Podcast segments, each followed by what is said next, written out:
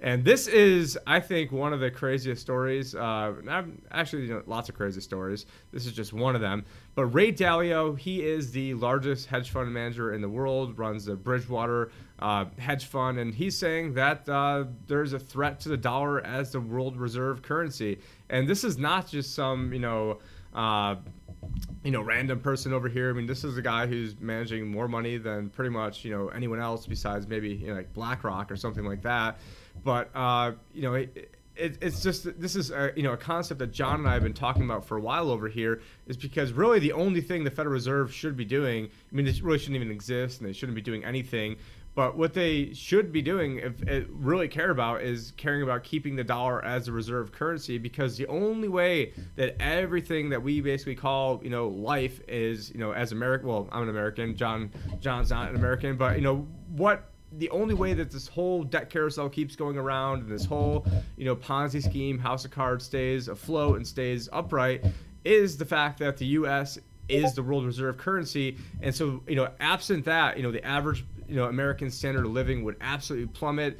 Uh, there would just be absolute, you know, hell on earth to pay at this point. But you know, the central bankers are getting very, very, very, very cocky because what they see is they see, oh well, our bond rates are at you know all-time lows, and uh, you know, the world, you know, wants more of our debt, even though obviously that's rigged because it's just, you know, the Federal Reserve buying up its own debt. Uh, but when you have somebody like Ray Dalio, I mean, did you see this article, John, where Ray, Ray Dalio was talking about how the dollar, you know, is basically on track to lose its, uh, you know, reserve status and how, you know, he's been, uh, you know, favoring stocks and gold and, you know, has been telling people to get out of bonds and get out of cash. Uh, have you, if you, did you see that article with, uh, with Ray Dalio? Uh, no, I haven't seen it, but it uh, you know make total, makes total sense. We talked about it for a long time here uh, at WAM. You know, me and Josh have talked about it for four years plus, and of course you, you know, uh, been aware of that for a very very long time as well. We we try to understand, you know, why like why is why is this happening? You know, uh, what is what is the reason why you know that it could like the actual uh, US dollar could lose its reserve status. Well, the reason is because it's, you know, now they're actually having to ramp up inflation so heavily, Tim, that uh, uh, you were having severe issues uh, within the United States, but uh, and they had to actually go away from, you know, their um, um, their uh, two percent targeting, as they call now. They're just going to average it out. You know, there've been a lot, a lot of years with, uh, you know, very low interest, very low inflation. So now they're going to, you know, crack it up and make it uh, make it going fast. You know, uh, uh, so it's uh, it's interesting. Uh, you know what's going to happen uh, over the next couple of months, and especially now. And I was watching CNN this morning, and they were talking about you know the stimulus bill that they're still struggling on. You know, getting in, you know, any. headway on because there's so much money that wants to get spent, but nobody uh, really wants to spend it because they know that if they spend it, you know, they're in some serious trouble. And and if you look at the actual um, here, I'm gonna I'm gonna actually pull up the U.S. debt clock because it's uh, it's interesting right now. Um, the the U.S. Uh, you know uh, the actual um, the actual um, debt no the actual deficit that they have uh, versus um, the um, uh, the actual like the, the the actual deficit the, the real deficit versus the you know the the government deficit numbers is quite pronounced. And and it's the same here in canada as well. You could only imagine how much uh, uh, deficit and how much money they're spending. Actually right now tim it's uh, the uh, the total budget deficit has just passed three trillion right now in the united states. Uh, it's at 3.13 trillion. And and meanwhile, you know, the actual actual U.S. federal budget deficit is 4.212 uh, trillion. So they're they're basically 1.1 trillion off. So it's a great accounting there over at the you know the government. They're they're really good at that accounting scheme. scheme going on. Of course, you know they have their uh, good uh, bankers, uh, you know, helping them, and and the accountants at uh, Deloitte and all these other uh, conglomerates. Of course, it's also amazing how the uh, you know the hijackers managed to fly the you know the Pentagon that right into the accounting office when the Pentagon had just announced they're missing 2.3 trillion dollars because you know we did have the anniversary of 9/11 also since the last show, so uh, you know wanted to point that out as well. But sorry, sorry about that. Yeah, and it's funny how the one of the strongest buildings in the world, and like basically went all the way into the building, and and when they release, you know, like I'm, I'm in the I'm in the industry of uh, like I work in the uh, security industry, and I gotta laugh when they release the pictures of the like from the Pentagon. I I know that there's way better uh, cameras out there on the Norwegian, uh, and it, this is not even the Pentagon. It's uh, kind of the CIA in Norway has way, way, way better cameras than that 15 years ago uh, of, of, what they actually released. You know, the three frames uh, or whatever they showed. You know, the, the supposed airplane hitting. So that's a, we could go into so much. Well, another thing is another quick aside is the pilot who the guy that regularly flew that plane. Actually, he lives. He's like 80 years old. He lives out in Scottsdale. I've been at several events with him and uh, not like with him, but I've, I've seen him there and talked with him extensively. And he and this was like his plane, like it was his plane that supposedly hit the Pentagon. He's kind of like this more like America, you know, uh, good old boy type guy. But he even he's you know calling out how the whole thing's BS and there's no way you could basically take like that sort of flight pattern and then you know just basically skim the ground. And a guy that you know couldn't even fly a Cessna the week before, and now he does a maneuver that even you know super yeah, skilled fighter pilots couldn't do. By and the G and the G yeah. Oh, and then it's not even it's only that like it, even if they were try to doing an unimpeded airspace, just the maneuvers and the G forces, and then keeping it level with the ground, and then oh yeah, you know none of the cameras ended up catching it, and the one camera that did catch it, you see a couple frames, and and it's just the physics of it don't uh, you know don't pan out at all. But this is not a 9/11 show. Just you know I, we're talking about accounting and you know the Pentagon you know playing the terrorists are very good at you know you know helping out the pentagram and having it hit you know the exact but, spot. But talking about uh, 9/11, you know we're we're kind of in 9/11 right now 2.0. Economic 9/11, yeah. Oh, yeah, economic 9/11 uh, with uh, the whole COVID crisis. Would you say yeah, this they, is a bigger? Would you say this is a bigger false flag psyop than even 9/11? I mean, uh, I mean, certainly that was like the precursor that set the stage for this. But would you say this is even what's going on now is even bigger? I would say by far because now it's economic, big time. Like it, the economic impact on 9/11 wasn't that you know huge, really. Uh, they went to war, they started spending money and all this crap, but uh, now the, usual, yeah, this went yeah, but yeah. you know you don't have like official 10% plus uh, unemployment, you know that you have now. Uh, so the, the, economic ramifications of, of this this whole COVID thing, and it's interesting. Uh, you know, everybody says blames COVID for the current economic problems, but the, it actually started on September 17th. You know, just a year, basically a year from now. You know, tomorrow, uh, and uh, nobody talks about that. That you know, the banks actually would have failed. Uh, the whole you know banking system froze up, and the Fed had to start intervening in the, the repurchase operations, uh, uh, basically the money market lending overnight. So now, what you've seen since then, you have, uh, uh you know, an insane amount of uh, intervention by central banks, uh, which we knew that they would. You know, to predict that everybody wants to follow Japan because in Japan you had, of course, the um, the the crisis where you know the demographic crisis that they have uh, and so we're hitting that right now in, in North America here with Canada and the US basically at the same time hitting it. Uh, Germany, others are hitting it as well. It's funny how, uh, how, how, that works, you know, how they're trying to cover up a, a full blown economic crisis happening with, you know, unfunded liabilities in the United States. Uh, the, the official number the official number for unfunded liabilities now has jumped from 100 110 trillion up to 50, 150 trillion now um, you know they, they uh, it's 20.72 trillion dollars that are you know in uh, social security that they this is money that the, the us government doesn't have. Uh, they need to get it from somewhere. They're gonna borrow it most likely. And they're not gonna you know be able to tax and what people. don't even realize is so the office of there's the office of the debt or yeah there's an office of the debt it's in west virginia and they have a filing cabinet that's not even that big. And inside the filing cabinet are the ious that then back social security. And it's it's literally it's a filing cabinet it's not even probably as big as the, the fake wall behind me but it's uh, it's it's really it's it's absolutely insane. And then we see that there's you know eventually probably gonna be some sort of reset. But I think what people don't understand is that since the uh, Social Security obligations are backed by debt, and then if you wipe out that debt, which they also count as an asset, well then how are you going to pay social security? And then it's probably going to be in some sort of universal basic income that's going to be socially engineered say okay you know mr and mrs senior you didn't go get your you know flu shot and that and you know covid shot so you know we're not going to give you your you know 2000 bucks a month to live. And so then people are going to be forced to say okay well i don't have enough money to live so i'm forced to get the vaccine or i don't get the money. And i think it's going to be some sort of situation like that uh, unfortunately i mean it just seems like it's very uh, you know, at this point, obvious to predict what the next steps are uh, on this. But sorry, I just wanted to uh, you know point that out.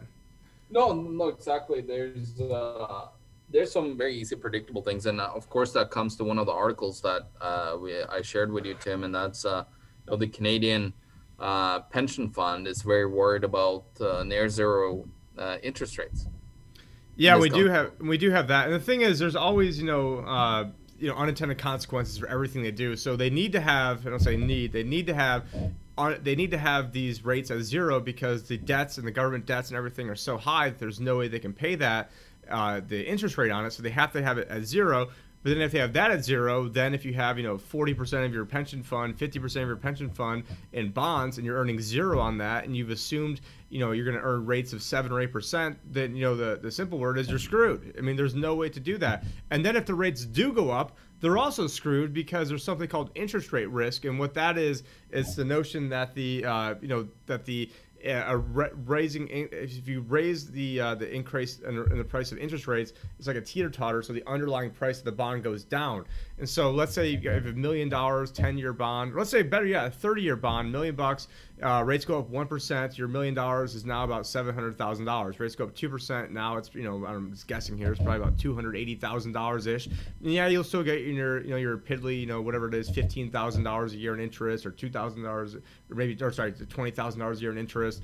But you know guess what? By the time you know the thirty years is up, your money's going to be worthless. And and so the other thing is if you don't have enough money to actually then you know pay for you know the uh, you know all the expenditures that you have then you have to dip into principal and if your principal gets walloped by 60 70% on a bond paying you 2%, it's game over. And so it's game over. They basically they're damned if they do, damned if they don't. They're stuck in this, you know, just pretending that they can get out of it. And if they couldn't get out of it and they couldn't pay the debt down during the greatest economic recovery in the history of the world, allegedly, then how the hell do they think they're going to do it now? Well, they're not even talking about doing it now. And, and you know, and next time I throw it back to you, I'm going to find another article that we didn't uh, that we didn't have up where uh, you know Mnuchin the other day came out and said something to the effect of you know debts and deficits don't matter, especially right now. That you know this is not the time to be worried about the Federal Reserve, you know, raise or you know increasing its you know balance sheet. And then the other thing I have to ask is why is the Federal Reserve even uh, talking with Treasury? I mean, shouldn't there be some sort of you know uh, you know, Chinese firewall, but those two, you know, things shouldn't even be allowed to talk about. But I mean, I know they got rid of Glass Steagall in '99, but uh, you know, the whole notion of the Federal Reserve, if you're going to even buy into what the notion of it was, is that you should have an independent bank, central bank. So why is the independent central bank then taking marching orders from Steven Mnuchin when all these guys are, you know, basically former Goldman Sachs guys and all just a bunch of, you know, den of vipers and snakes? But you know, I'm going to go find that article uh, while, while you wrap up that uh, you know, the discussion on that topic about uh, about Mnuchin. No, what's going to happen is that uh, they're they're forced, like uh, uh, other like sovereign wealth funds. Um, we have in Norway the Norwegian pension fund and sovereign wealth fund called the Oil Fund. Uh, they were, you know, at the point when me and Josh did a video warning about, you know, the issues with the sovereign wealth fund was around seventy percent uh, of the, the, the money that they invested was in stocks. They owned one percent of all the stocks worldwide on all the major indexes, um, and I warned, you know, like this time is very different. Everybody said like, well, we just you know the krona will strengthen all this garbage. Uh, this, the is severely weakened. Uh, because uh, on top of that, you had the oil prices drop. Like last time, the crash was in 2008. The oil fund in Norway uh, was able to mitigate their hit by having you know a strong krona and a strong uh, oil price. It was around 120 at the time. Now you're seeing the, the total opposite. The actual oil price is around uh, uh you know late uh, hovering around the 30 40 dollars. Uh, like it's about 40 something for Brent crude right now in Norway. and so you're seeing some serious issues there and so where are they going to go if if they're going to mitigate their hit on the stock market? Where are they going to jump? Are they going to jump into bonds that are basically in Norway? They're zero. Uh, the the the actual ten year. Uh, where are they going to go? Are they going to go to um, uh, you know, and invest in Venezuela or Argentina with high yielding bonds, which a lot of lot of uh, people have been forced to do, uh, and pension funds probably because they are looking for yield in order to cover, you know, their their uh, intended growth in order to be able to keep the Ponzi scheme going that the pension plans are. Um, so th- they're in some serious issues there. Government do another thing, you know, that a lot of pension funds, you know, they're not going to be able, they're not going to want to buy all this debt that's getting printed by the governments. You know, you're going to have some serious ramifications there too, because they're forced right now to buy a lot of times in instances in, in Germany and other places in Europe. Uh, they're uh, forced to buy negative yielding bonds, getting a negative yielding return uh, on, you know, the pensioners' supposed, you know, increase the pensioners' money. And um, in uh, in Canada, for example, you had the debt levels being at officially 685 billion dollars for a government. Uh, that was in 2019, and though 2019, Tim, uh, you'll be shocked to. Well, I, am not shocked at all. The official uh, number right now is 1.8 uh, billion, so that's an increase of 1.2 trillion dollars. Uh, and if that's a threefold increase in national debt, Tim, uh, over just one year. Uh, I, I, don't know where the sustainability there comes in. Uh, what you're going to end up seeing is you're just going to have the bailout the pension funds by you know the buying of uh, these assets that are you know terribly yielding uh, by the central banks. They're going to have to buy them, buy all them up to them. There's there's no other other way to get out of this than you know the central bank will own everything than nothing kind of yeah, and what, so, and what I'm showing right now is, as just so some people know, is that you know you do have a lot of the major, uh, you know, uh, not a lot, you do have you know several, uh, you know, European and foreign countries out there who already have negative 10-year bonds. So I mean, go, so Germany over here, 10-year yield is negative 0.49, France negative 0.22, Netherlands negative 0.38, Switzerland negative 0.5, and you know, and then some of these other countries, you go to their uh, you know shorter term bonds, like Italy, it's showing 0.96 and and I'm guessing that they have uh, negative on the shorter ones. And yeah so you got you know one year Italian bond is negative negative 0.02 percent. So I do see in the uh, in the chat we've got um, I died in 2020 saying now I heard it all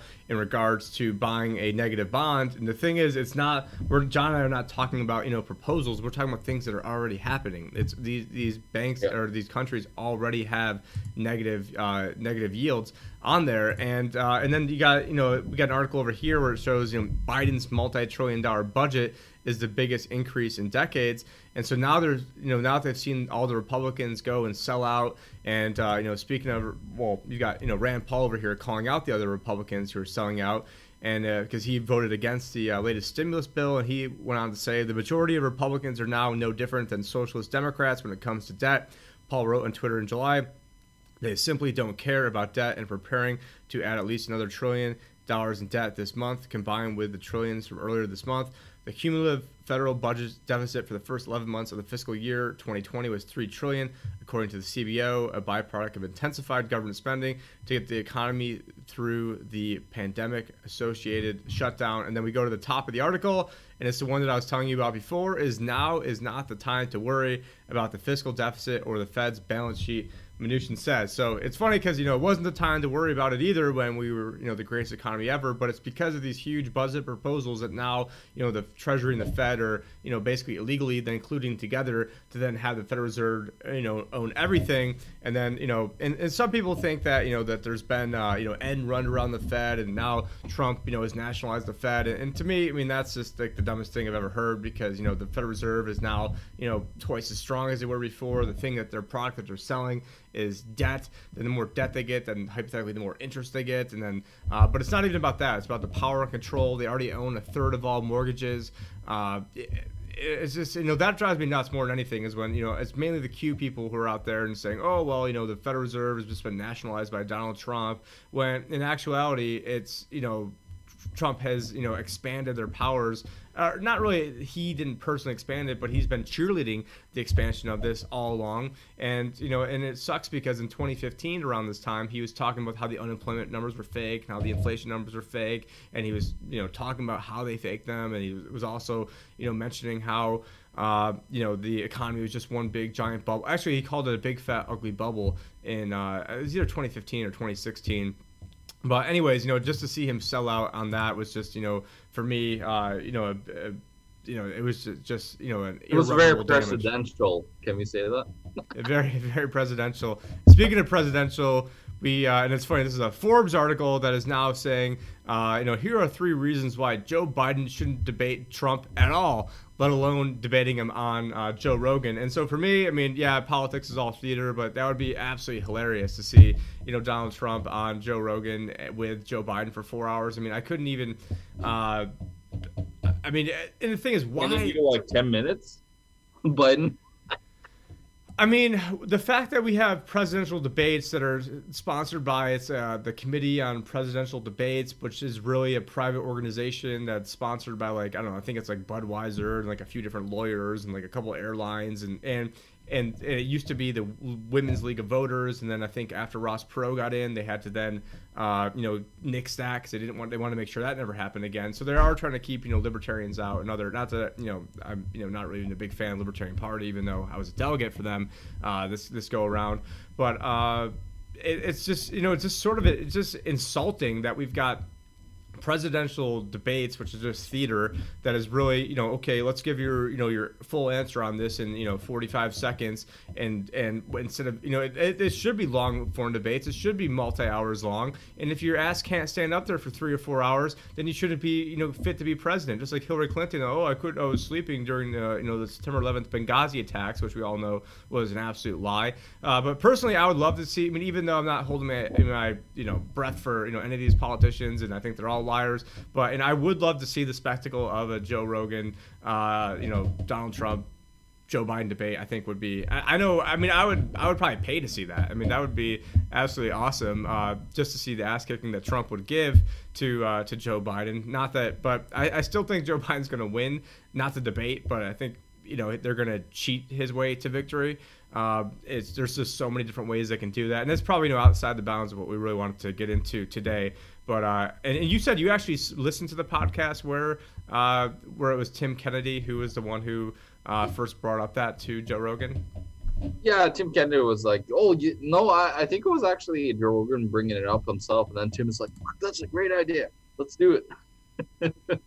so, it's, uh, yeah, no, it was it was interesting. It was uh, and not that I agree with a lot that Tim Kennedy has to say. Unfortunately, he's uh you know, he's been indoctrinated, in my point of view, by you know being a, a Green Beret and being you know uh, the spear of the uh, of the system. Basically, you know, he is probably the most indoctrinated person that is. I, I don't know like that's just my point of view. You you could say all you want. Is yeah. Like, there's well, been I forgot. I think he got into it. Uh, I forgot with somebody at one point. I was definitely didn't take his side, but I, I was what I first he first kind of came on my radar when I was watching the uh, Hunting Hitler series on uh, on uh, History Channel and uh, you know back when you know History Channel showed did show I think it was History Channel, but anyways, it was a. Did you ever see that show Hunting Hitler? And he was like the main uh, one of the no, main stars I, of that.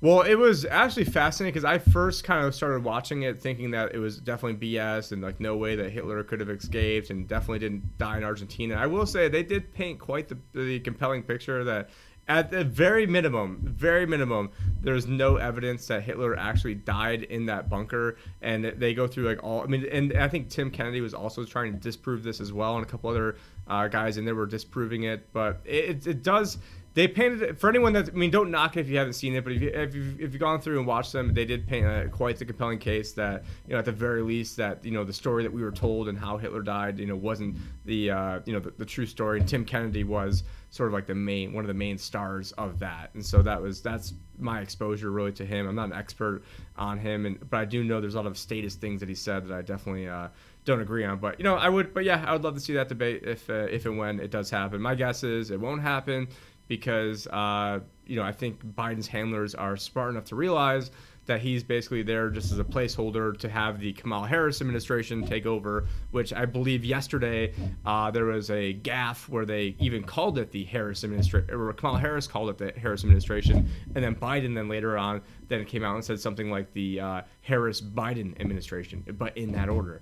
And so you know, and she's, you know, I mean, just think about, you know, like, like the two worst people possible. Like, okay, you know, all this, you know, uh, you know everything's all riled up because of Black Lives Matters and because of the police, and so but which really are both symptoms of the drug war. And so yeah, let's get the guy who you know wrote and co-sponsored the '94 crime bill to put all the black people in jail, and then let's get also get the person that you know enforced it and put her own people in jail.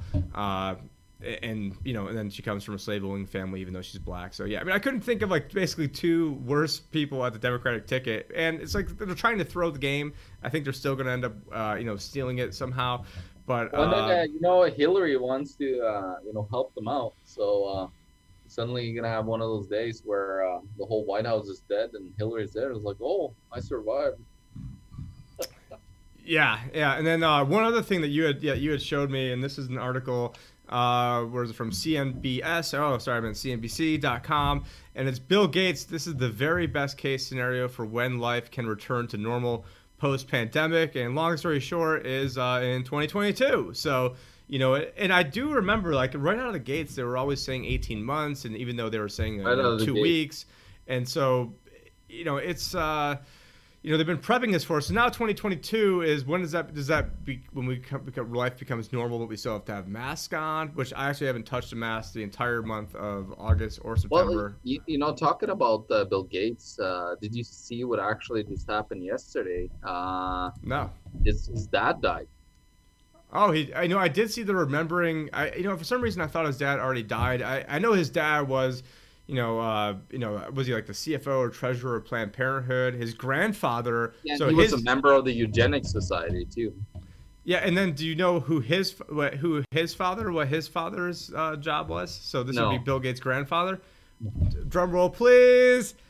Federal Reserve Governor, I believe, of the Washington uh, branch. So Bill Gates, Bill Gates' grandpa was a mother effing Federal Reserve yeah, Governor. He's just like a little guy in his basement, you know. Uh, it's like, oh, I'm just Bill Gates, and I'm just in this tiny. I mean, you know, he comes from extreme wealth. You know, the yeah. whole, you know, the uh, and actually Luke Rudkowski and I did, uh, you know, it was mainly my research on this, but you know, it was going through and talking about the whole history of Microsoft and how he stole the technology from this guy named Gary Kildall, and then you know getting it to his mom at IBM. Inequality too. Yeah, so there is. I think uh, there may have been a We Are Change video. Uh, I'm not sure if it was on Change the News. I think it was a We Are Change video that I did with Luke, and we, you know, I went through the whole history of, of, of this guy and you know stealing the technology. But no, I didn't. For some reason, I thought his dad I don't even know. I, I thought he maybe already died, but did, yeah. actually, I shouldn't laugh at this. But did he die of coronavirus? I mean, uh, I, I did write, uh, no, read a whole bunch, and I no, uh, I don't think so.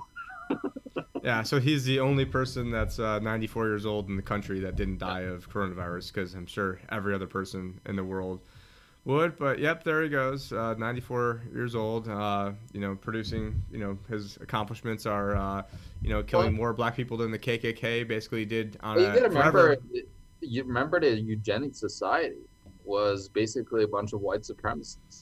Uh, you know, uh, wanting to build a, a, certain race of people that were smart and and doing this and that, and didn't want poor people. They didn't like poor people at all. Yeah, I mean, you get into Margaret Sanger, who's the founder of uh, Planned Parenthood, and she said uh, blacks, Jews, and Italians. I mean, she may have said color people, but uh, were as were like weeds and like weeds that needed to be exterminated and then the whole plan was we need to i mean all this stuff is in like letters and in archives and, and they've been talking about the reason why they put it in poor neighborhoods was to do that same reason was and all you need to do is buy off a couple of preachers with a little bit of uh, you know with a little bit of money and then you know then we'll you know get him in there. But you know so the true evil people and there was actually a video by uh, maybe I'll try to find this uh, next time. Next time you want to rant, is there's a video by Malcolm X way back in the day where he's saying that really the you know you've got Republicans who are basically you know a bunch of wolves, but then you have but the real danger are the rich white elitist liberals. That it's the rich white liberals who come posing as your friend, who are really you know the devils, who are you know trying to basically and they're and they're just using you know the three million at the time it was three million black people that vote as a political. They said but what he was saying is there's 11 million at the time, 11 million black people. Only three million of them vote, but they're willing to pander to get that three million vote, but then they don't actually do anything. And if you actually, and what I would like to do as a thought experiment, I mean, it probably would get me kicked off YouTube, and I'm sure it would create some sort of furor, is if I actually gave that Malcolm X speech, but then maybe just replace the word, you know, I think he says, uh, either says, you know, well, the, the, word he's, you know, the basically, if I just replace a couple words with, you know, African American from what he says, then, I, but then not attribute it to him, I bet there'd be massive backlash. But yet, it was a Malcolm X, X speech, uh, and maybe I'll, you know, who knows, you know, YouTube will probably end up, you know, even though it's fair use, will probably end up, uh, you know, having some sort of strike on the channel. But if you guys haven't seen it, type in right strike, Tim. Yeah, type in Malcolm X, uh, rich white liberal. It's you know it was like a 10 minute speech that he gave back in the day, and it's uh, quite fascinating. Uh, you know because it's basically saying it's the rich white liberals are the are the real enemies of the black people. Uh, you know and you know obviously you know mainly it's you know other blacks killing other blacks, but you know you're not you know not allowed to mention that. So I guess we won't mention that, that. They want to sit as oligarchs eh, when a communist regime is put in place, right? Like people think that you know like oh we're gonna have communist revolution but then they forget, like every single time that's been tried out, there's a rich oligarch is sitting on top, siphoning off the money uh, of the economy while everybody starves to death. Yeah, and they all go and they all go back to you know the British eugenic societies and and uh, the lady who uh, I know I know Margaret Sanger looked up to this lady in Britain and that lady in, I forgot her name, but that lady in Britain was in you know pen pals with Hitler and uh, and it was all it was all started to you know create pure bloodlines and to eradicate and, and me being Italian they're one of the people I mean they wanted to eradicate me. I mean I grew up with 19 year old parents I mean 19 years old. Uh, I mean I was basically you know the top of the chopping block of somebody that they'd want to get an abortion and you know grew up to poor parents then single parents. So I mean I've you know but you know you're able to rise up against all that stuff. Obviously you know the the cards are stacked against you. And uh, it's just and then you take a look at you know how the UN was founded and you know that was founded by eugenicists and then you know getting into Rockefeller Foundation and all this stuff that you know really you know what you need to do and is then go the, to, the sustainable development goals were created by the uh, the oil industry. it's, yeah, it's funny how that works. You know, it's uh, uh who who was it? Uh, Maurice Strong actually. Uh, the guy that you know is behind uh, the sustainable development goals that we have today, he co-wrote it with uh, uh, Gro Harlem Brundtland, of uh, former Prime Minister of the Labour Party of Norway, uh, he actually was uh, hired by Rockefeller because uh, Maurice Strong was working in the Albertan oil industry so, you know, there you go. Like it's um, uh, this whole sustainable development goals and, and, the, and the oil industry, they just want to be able to con- have still control over the energy. So they're moving into taking control of the new energy sources that's going to get rammed down our throat because um, we're not supposed to have easy energy, easy access to energy, because that would make us uh, more able to do things like look at uh, you know the the dimensional oil and then the printing of currency, what that done to population growth. Uh, it's just massive, right? And um, what uh, they're really afraid of is uh, what what we should focus on is, of course, you know, decentralization of, of, of money and also decentralization of energy. Those yeah. two together, you know. Yeah, I mean, those those are the those are the solutions. And you go back into you know, the founding of the UN. I think I, I, get the Huxleys mixed up, but I think it was a, a you know uh, Julian Huxley, and then one of the other Huxleys wrote was a brave Brave New World, and then you know you get into their writings. They're all you know top of the Eugenics Society, and then they also you know help form things like the World Wildlife Foundation, which are actually you know to kill animals, not to you know. So it's just like you know how you know people in CPS will be the ones who are the ones who are you know kidnapping children, and it's always you know the, the people who you know are in these psychopaths who then go to the thing it's, it's always the chicken guard in the hen house like oh we'll have you know a goldman sachs federal reserve governor or a guy worth you know uh, you know billions of dollars or tens of millions of dollars you know safeguard the uh, you know the, the, the, treasury because you know they really care about you. But i do want to you know let people know that we are coming up at the top of the hour and at the top of the hour we're just going to be uh, you know streaming over on flote.app so you guys want to go over see what that looks like. I have it paused for bandwidth issues right now but it's flote.app forward slash the Liberty Advisor. Also, if you want to go over to uh, my YouTube channel as well, right now it's uh, it's, type in uh, Tim Picciott, the Liberty Advisor or the Liberty Advisor. I'm going to keep that one up as well. and then we will be going over to uh, it, it, will be posted afterwards on lbry.tv uh, forward slash at the Liberty Advisor. Uh, we'll get you there as well, and then afterwards you will see the full show there. Also, uh, you know, available on iTunes and pretty much everywhere else you can get podcast feeds. Because you know, personally, I don't watch a lot of videos, don't uh, listen to a lot. Of, I mean, I'm, I mainly am uh, listen. I, I, like you know going around doing stuff, out walking the dog, doing different uh, you know running errands and, and listening to to uh, to content personally. Now I know if you're obviously watching it right now, maybe that that doesn't fit the bill, or you you don't have time now, you want to come back later. That's a great way to uh, to do it. But yeah, this whole world was set up by different eugenicists. And uh, you know, speaking of eugenicists, we do have the Federal Reserve. You know, our meeting right now as we speak, and you know, surprise, surprise, they're going to keep rates on hold till 2023. And guess what? You know, little uh, little little. Uh, you know, surprise here, they're going to keep rates low forever. There's no way they're raising rates. Uh, I was talking about this in 2011 and got, you know, in trouble by the company I was working with at the time because they intercepted an email where I said that. And uh, they're like, oh, you can't prognosticate on that, which, you know, they should have hired me as their, you know, economic advisor because, you know, I, you know, all they want. But as soon as they did start raising rates, which is, which is basically a year ago, uh, you know, actually, it was no, it was a little bit more than a year ago. It was uh, the end of 2018 is when they had to, you know, reverse course on. Oh yeah, we can sell 50 billion dollars of bonds a month. I mean, I was calling that out months before I ever joined Wham, calling that out months in advance on my podcast, saying there's no way they can sell 50 billion dollars of bonds a month and have a trade war with China, who is the second largest purchaser of bonds. The first yeah, largest purchaser of bonds. The you first know, largest purchaser, yeah, the first largest purchaser of the bonds is the Federal Reserve, and now you're going to go from being the largest purchaser to the largest seller, while then having a trade war with your second largest purchaser, and then your third largest purchaser is uh, Japan, and they're the most indebted first world country uh, in the world. In the world. I mean, yeah. it doesn't seem like a very good strategy to me. And so they get, you know, very cocky with everything that's going on. And, uh, you know, and, and one guy who, you know, sort of is, you know, coming around and surprising me. And, and yeah, you know, he's always, you know, saying everything so that way he can say he was right. But you have Jim Cramer on the uh, Anthony Pompliano podcast talking about how he is, you know, willing to invest one percent of his net worth into Bitcoin because he sees, you know, gold as something that, you know, in his opinion, and, and real estate it might keep up with inflation, but won't actually make money during inflation. And he thinks that Bitcoin could be something that could potentially, uh, you know, actually make money during, uh, you know, during those types of environments. And it says where, you know, what, let me see here. Okay, I mean, people. This is Jim Cramer speaking. I mean, people talk about like crypto gets hacked or whatever. You know what's really bad? It's when your kids can't find your gold, and that is, by the way, not unusual. I mean, that, that's a you know problem in crypto too if you were to pass away. So this is why I am fixated on needing to own crypto because I fear a massive amount of inflation, and I don't have any.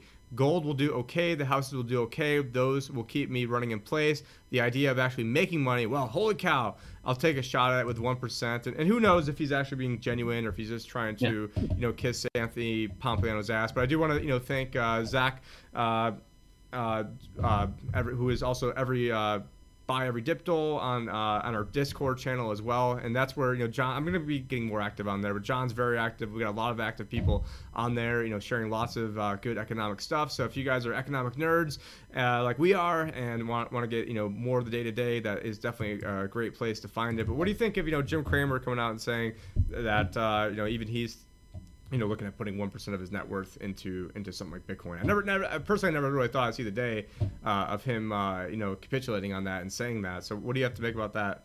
Well, I, I wrote an article back in 2019 saying is this going to be the year that uh, central banks is going to add uh, Bitcoin to their uh, reserves. Of course, it hasn't been yet. There's been no central bank because if any central bank did that, that'd be the demise central bank as they would actually capitulate uh, to the to the new system. So uh, of course they're not gonna do that, but he, it's interesting that he's trying to you know come out and say that he'll put one percent uh, of his portfolio in that. Of course, uh, with you know potential drop in the stock market, but who knows? You know, with all this currency printing and everything coming forth, you know, we just have a Venezuela melt up, right? Uh, where you know stock market goes up together with the the inflation uh, which of course happened. But uh, of course, gold and silver and and, uh, and, crypto in Venezuela was way better hedged than the stock market itself, uh, as the stock market didn't, you know, near perform as well as uh, as uh, gold and gold, silver, and and crypto did during the during and continuously during uh, during the Venezuelan crisis. Like right now, for example, um, you have. Let me let me go in there, Tim. I, I want to uh, go and check out something here. We're gonna go to Venezuela. Um, and just uh, if, if you guys are interested in finding all this data that I'm looking at, uh, you could go to Trading Economics. That you get all the data there. It's it's fantastic. It's very easy to use. Uh, but I want to go currently to the um, uh, to the uh, Venezuelan Bolivar here. Uh, no, sorry, it's not the the it, it's not the Boulevard. Yeah, it's it's the Boulevard. Uh, it's not the Bolivar Fuerte. It's the Bolivar Soberano. And actually, I'm gonna share uh, Tim. I'm just gonna start the screen share here um, quickly because this is uh, something that uh, like right again they're having another hyperinflation in uh, in uh, Venezuela as they're actually their their whole economy melted down, their their currency collapsed, the the the bolivar it was called the bolivar fuerte, but as you can see here, uh, there's a new hyperinflation happening in Venezuela right now, and it's in the uh, uh in the Soberano. Uh, and and as you can see again, um, if we go down here just a sec, uh, I'm just gonna go down to uh, you know, the stock market in Venezuela. As you saw there, you can see the um, that was the actual Bolivar Soberano. The new currency is hyperinflating yet again. So second hyperinflation over the other one. And as you can see here, you know, take a look, Tim. This is like it, it literally is following the the the death of the the currency itself. You know, the stock market. We could put it like this is interesting here. Let's go out to 25 year uh, window here. And as you can see, do you see that one peak there, Tim? That was the failure of the Bolivar Fuerte, the, the first um, uh, hyperinflation that I predicted in my book in 20 uh, that I wrote in 2013. I said that if you're reading this book, you probably ended up in a massive devaluation of the currency or a uh, a currency failure. Actually, they had a hyperinflation, then they had a devaluation. So I got I got two points there, and now they have another hyperinflation yet again. So uh, it's interesting how they're just totally mismanaging. And as you can see now, it's it's even worse Tim, than the the first one. Uh, so that's just like what could potentially happen. As as I said, you know, the people are calling for deflation, but again, you could potentially also force, uh, you know, as Ben Bernanke said, you know, the, the printing presses will always win over uh, over deflation. Or let's or let's, let's not forget that uh, I, I call him Osama Ben Bernanke, but let's not forget that you also had Bernie Sanders who was praising yeah. you know what a great job you know uh, Venezuela was doing with their economy, and uh, well you know he's also praising praising you know Cuba's like literacy rates and things like that, and uh, he's like oh yeah Venezuela they nationalized their oil and they're giving it back to the people, and you know it's, it's, everything is fine until the day it's not fine. I think is the you know the biggest basically takeaway there is. You know, everyone's you know really complacent until oh, boom, there's a crisis, but then they use the crisis that they created to then take more power, and then ultimately you know clamp down on the people even even worse. And you know when it comes to something like you know Venezuela, like yeah, we can get away with it because we are the world reserve currency. But then guess what? When you've got people like even Ray Dalio talking about how, how you know you know there's yep. a threat to the dollar, you know, maintaining its you know status as a reserve currency, then I think it should be you know grounds for other people, especially you know the Treasury and the Fed, maybe coming out and you know not going on this you know crazy uh, you know path of destruction that we're that we're currently on. No, totally, Tim. It's uh, what we're hit right now, and this is uh, actually the title of the the whole uh, live stream here was uh, uh, something that I came up with uh, the other day because it's uh, it makes totally sense uh, because it's um it's it's a new era uh, you know we got too big to fail they're calling it the the, the current um, monetary elite. I, I would call them you know too big to exist because it comes to a point where you know an organization government everything gets way too big to exist. And we're at that point with both governments. You know, they're extremely over indebted. Uh, they're, you know, uh, getting very totalitarian. Um, and that's the reason why they are is because they need to protect the, the fiat currency uh, that are underlying and losing so much value that they have to become totalitarian. Same with, you know, uh, as, you know, you have further mergers and acquisitions right now uh, you'll have a massive, you know, conglomerate of um, uh, companies at the top that there's zero competition anymore, and they're too big to exist now. Um, and they're zombies. They're getting fed by, you know, cheap currency getting printed by the, the Federal Reserve and other central banks around the world. just look at the the concentration of capital in in the major stock stocks, right? Like Apple, Google, Facebook, and so on. Uh, it's just insane the actual you know um, um, amount of uh, I, I don't know what the percentages are now, but last time I think we looked, it was 21% of the total index was uh, of capital was you know just five companies, right? So uh, it's um, it's it's getting to a point where it's it's really bad. Um, so I, I, think you know all these sovereign wealth funds, pension funds, and all this stuff that are just getting so massive, they're too big to exist as well because they they're not sustainable uh, sustainable anymore. They're not going to work, um, and so Tim, you know w- what we're going to see is uh, you're going to see a, a, lot of calamity coming out of this because uh, there's going to be you know uh, a lot of inflation some places, but then there's going to be massive deflation in other places. Um, I don't think we're going to see like people are calling for uh, debt jubilees. You know, they're going to have to cancel the debt. You know how the debt jubilee is going to look, Tim? Uh, it's going to look the way that basically the Federal Reserve will buy all the debt, right? Like buy all the derivatives that are attached to all this subprime debt and all this garbage that is out there um, in the in the debt system. But then the Fed is going to be the the creditor to you. so I, I don't think you're still going to be able to uh, get away with you know not paying your debt for a while. Uh, if the Federal Reserve still exists, that's definitely not going to happen. You're not going to have have a debt jubilee. Everybody wants to call for it, but if you have a debt jubilee, the whole uh, all the banks will fail. Uh, everything would just totally collapse, uh, and that's because it's too big to exist. you know, when you can't have a bank collapse that are mismanaged uh, or or government collapse because it's mismanaged. It's too big to exist. It will fail, uh, and that's the problem. Uh, their point of view is that it's too big to fail, so they need to continue to save it. But it's too big to exist, so it will fail, no matter what they try to uh, try to do in policies or, or whatever they try to implement. So I, I don't see an exit out of this at all. But I I, I could see uh, you know inflation uh, popping up in all these weird places. Um, you, you definitely you've definitely seen inflation happening in the, tech stocks. You know, everybody has been shoving uh, their payments uh, here in Canada as the CERB payments. You know, gone into uh, investment portfolios. Uh, the the savings also. This is you know interesting. We were talking about the savings increased. Uh, I don't think we talked about this on the on the uh, on on our chat here, but um, you know the the savings, for example, in in Canada uh, is up 28% on a quarterly basis right now. Uh, that is uh, very similar to another um, another um, uh, what do you call it? Yeah, you call it um, um, that's sorry. That's similar to another um, uh, event in history. Uh, it was remember the Weimar Republic, Tim. You know what happened in Weimar Republic? You had a massive crash. You had the Great Depression there, right?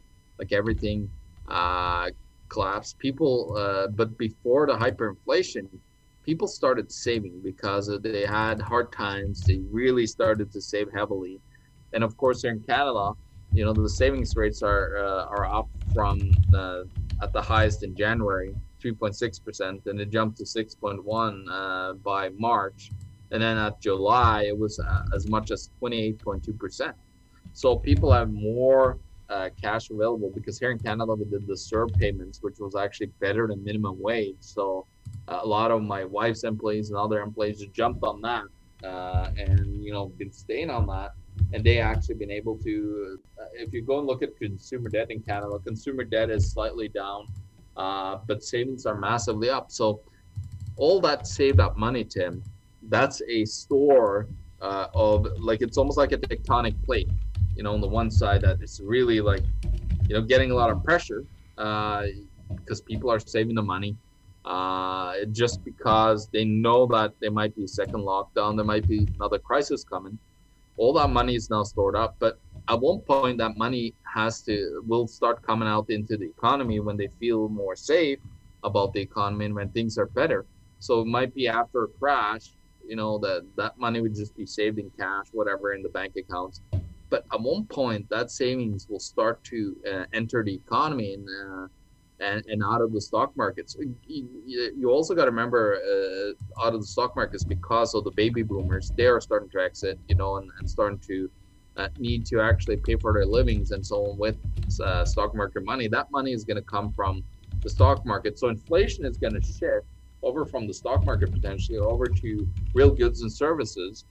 Uh, and then with all the savings rates, people are suddenly going to start spending that into the economy. That would suddenly kick in uh, uh, what's called monetary velocity. So the fast, how fast money is moving in the system. Suddenly, you could have a uh, very big inflationary event, or even it could cause a hyperinflationary event uh, down the line after you know the the pressures of uh, deflation have you know reared its ugly head and so there's there's several ways. There's you know the the Fed just continuously printing money that will store up more savings potentially, uh, and, and, then suddenly you know after one or two years you have a total hyperinflationary collapse on your hands when that money uh, suddenly moves into the real economy again. Um, so that's that's what I think, and that's another potential, of course, on top of um, on top of you know the hyperinflationary stock markets as you saw in, in countries like Venezuela uh, I, I think the stock market, if if you have a huge inflation, you're also going to see the stock markets going up. Unfortunately, uh, even though that you know they will uh, potentially crash right now, there's a lot of overvaluation, but it could go both ways. I, I I'm not 100% sure right now. Like there's a lot of uncertainty, but what we know for sure is that there will be a lot of deflation and a lot of inflation uh, in certain places in the economy. Yeah, and there's the thing is, since it's a house of cards, uh, you know, there's no way they can allow deflation because if there is deflation, then the entire system implodes underneath the weight of itself. But then what they need to do to make sure there's not deflation is they need to, you know, way overcorrect to have massive inflation, which then the system then implodes on itself. Also, so both ways, you know, sort of, you know, no matter what road you take, now, you know, it's going to lead back to it. But under a non-debt-based monetary system it wouldn't be a big deal and actually would benefit people to have deflation, just like there was deflation you know, basically post Civil War America until the Federal Reserve was uh, created. So it's funny that, you know, without a Federal Reserve, this is in between the Second Central Bank of America and the Federal Reserve, which the Federal Reserve is actually like the third iteration of central banks in America, that uh, we did see massive deflation. You know, I, I, do have a video on my on my channel that's called something to the effect of uh, Why We're All Slaves to Central Bankers, where I go through in pretty good detail Mike Maloney's Hidden Secrets of Money Part 4 also sort of explains, you know, why you can't have uh, deflation in the system. I mean, not to say that you can't have it, but in this giant bubble debt-based monetary the system, Ponzi, you can't have it. You can't taper a Ponzi scheme, right? Like there's there's zero chance yeah. for that. You could have uh, like just let deflation run. Did you make that up? Is that is that your quote? The did you make that one up? Because that's that's pretty good. If you uh, came up. Can't taper a Ponzi scheme. No, that's yeah. uh, Mitch Feierstein, uh, a hedge former hedge fund manager uh, from Wall Street, but he also wrote Planet Ponzi. Uh, so it's just a fantastic quote. yeah, and even you've got uh, what was it? Uh, uh, trying to think of the guy's name. Uh, Bernie Madoff was talking about how the whole system's a big Ponzi scheme, and they're like, "Oh, well, he's not credible." It's like, you know what? He's credible in one thing: Ponzi yeah, scheme. He knows Ponzi That's scheme. What, you know what he is? There's there's one thing that he's credible in. That would be it. And uh, I do also want to uh, remind, know, thank everyone who's watching us on uh, on my YouTube channel right now. We did cut it on Wham, but I gave everyone on Wham ample warning and opportunities in the comments that it was going to be cut uh, at the top of the hour, and then you know, and for the uh, three or four people watching us on Flote.app forward slash the Liberty Advisor. Definitely appreciate uh, your support as well because if we can't get our community and people uh, you know like-minded who already hate YouTube, I mean, I mean, I'm guilty of this as well. If we can't even get us to go over to other platforms, then you know how's it going to happen? But you know, from personally, I'm more of a podcast listener, so you guys can always get the podcast. Definitely want to thank uh, Zach for getting the podcast up and running. But one other article I do want to talk about, mean, we got multiple articles I want to talk about, is you had sent this over, and this is from Bitcoin.com, but report Market valuation of 14 banking giants shed $635 billion this year. And uh, you know, some of our favorites over here, like uh, you know, J.P. Morgan Chase and Wells Fargo, have lost you know, you know, over 100 billion dollars of, uh, of market cap. It looks like I'm trying to uh, you know uh, look at this smaller screen, and then Bank of America almost at 100 billion, 93 billion.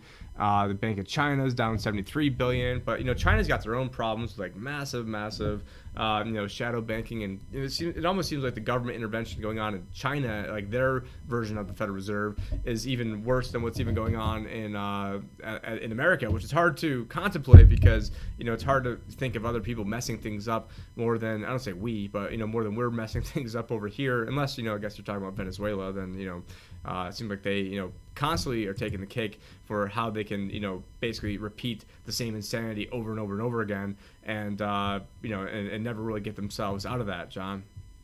No, definitely not. And uh, like bank stocks are in are in trouble, of course, because their uh, their whole system is is uh, is failing of uh, of you know fiat. They are the ones actually running the Federal Reserve. They are the shareholders in the Fed and even the, the most solid the, the number one systemically important bank in the world right now has dropped you know their their share price was 140 uh, at the start of um, let's see here. Um, it was just one second here. I'm just trying to pull it out sorry here um, oh, that, so better not, oh, better, better not be a COVID uh, clearing out your throat. So you know, otherwise get the uh, get the contact tracers out there. Which you know things are going crazy in China or not, but yeah, China too, but in Canada with contact tracing and things that they're making you guys do. And yeah, they're they're really trying to force uh, people in back into uh, another uh, you know a shutdown here. They really are drooling on that. The liberals, the federal government. Um, and so uh, you know, I think we're in for some uh, serious trouble um, here in Canada. Again, they extended the border closures now until like mid-November. So is it just so is it just Canadians then that can get into that can get into Canada? Because uh, I know Josh is actually making his way up there right now as we speak. I'm not sure what. They're doing. Yeah, Canadians uh, can make their yeah. As a citizen, you can always make your way back to the country to, to where you're enslaved by, of course, because they'd love to have more tax slaves. so, of course, yeah, I saw uh, that they, were, they were originally were trying to entice you guys to get back there. Uh, you know, saying, "Oh, we're not going to give you, you know, health insurance coverage if you're in a foreign country unless you make it back here by like March 21st or so." I, I don't know. It was oh yeah, they, something they like definitely that. yeah they definitely uh, pulled that one. Now, uh, if you look at J.P. Morgan Chase there too, uh, Tim, like it's interesting. It just made uh, like back on first of December 2019, made its uh, all-time record high the last time it had a record high, uh, like the, the, the old record high, was back in 31st of March 1998, uh, when it was 139.55. So basically, uh, we're way below the, the the highest share price. So holding uh, over the long term, J.P. Morgan Chase has been a terrible loss. Basically, if you held it, you know, if you're a baby boomer and held J.P. Morgan, you know, it's, it's not been doing very well unless you bought it right at the well, bottom. Speak, well, speaking of baby boomers, we do have as part of that Bitcoin.com article that we're taking a look at earlier, which you got up on screen now. And this is Robert Kiyosaki of Rich Dad Poor Dad. So baby boomers had it easy. Kiyosaki said, plenty of jobs, low cost real estate, rising stock market. Millennials have had it hard. 9/11, 2008, real estate crash, and now COVID 19. The good news are millennials are tech savvy, boomers are not, and Bitcoin, blockchain, digital currencies give millennials a head start into the future. So even uh, even Kiyosaki is, is you know is, is Kiyosaki going to be at the Red Pill Expo? So I do want to let people know that you know there's probably about a 95% chance that I'll be at the Red Pill Expo, and just to let you guys know that is something that's going on. G. Griffin is 89 years old putting it on at Jekyll Island. So, you know, how many more chances, you know, in your life are you really going to get a chance to see G. Edward Griffin at Jekyll Island, the uh, home of where all this tyranny started? Uh, and so, you know, I do want to let people know about that. So, you, I just, you know, search engine, uh, Red Pill Conference, Red Pill Expo, G. Edward Griffin, Jekyll Island, something like that. You should be able to find it. I think the website's like Red Pill Expo. Yeah, let me uh, let me double check here. I think he actually speech is speaking uh, as a speaker. No, actually, he is not a speaker this year. Uh, Robert Kiyosaki it's interesting. There's not, not they're, they're having the Red Pill Expo at the. Uh, and we do have it on screen right now for those of you who are listening. So you know, wow, so three weeks, two days, and 22 hours. So yeah, I, I need to uh, figure out my plans for that. And uh, if you want to talk to Ed and let him know that you know that if if he, they have any speakers that back out or need need to have a speaker, you know, I'd be uh, you know happy to put something together. Yeah, because there's, there's, not very much uh, like we're talking about the vaccine mostly here. It is Alex Newman is going to talk a little bit about cashless society, which I touched upon at uh, a recent, like two recent Red Pill expos that I spoke on, like uh, last prior years uh, on cashless.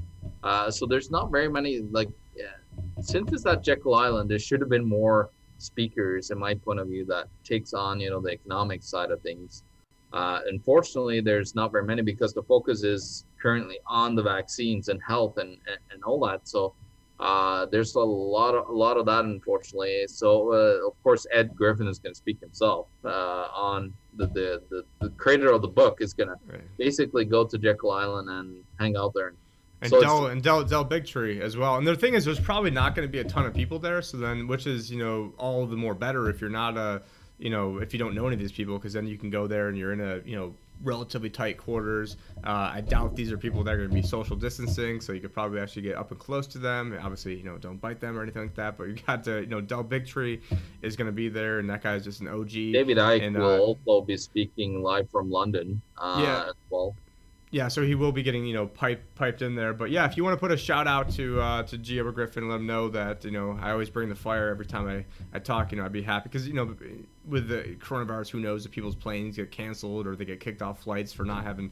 masks. I'm actually thinking about driving there because uh, you know I've have you know refused to put a mask on and at this point uh, don't but i also don't want to get banned for life from the airlines as well oh, yeah, so yeah, no, you definitely you definitely should come out to the Red Pill Expo if you have a chance. It's just epic. It's it's at uh, you know Jekyll Island, and who gets the chance? Like I I just wish I could go there, but it looks very uh, not a good chance that I can go right now because of the stupid pandemic and border closures here in Canada by the tyrannical government over here.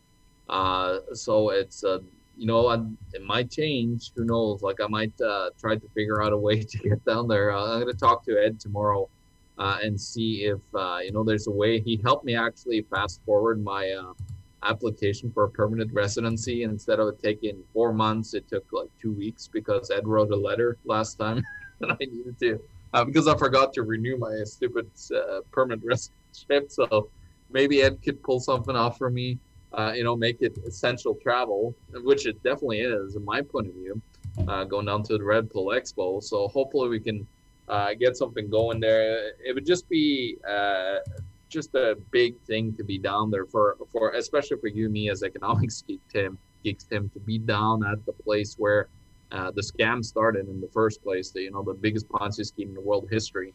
Uh, so it would be, you know, epic to be there. So I'm not I'm not discounting it yet, but it's it's very it's looking very hard to you know be able to get to that point to be able to travel down there.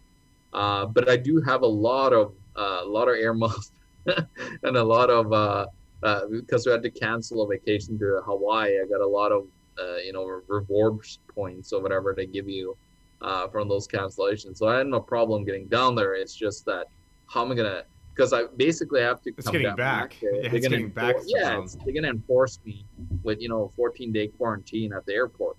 Uh, they basically have like now they're really enforcing it here in Manitoba. They had like they fined like a whole bunch of people already uh, for you know it's eight hundred dollars something to uh, you know uh, uh, not uh, quarantining yourself.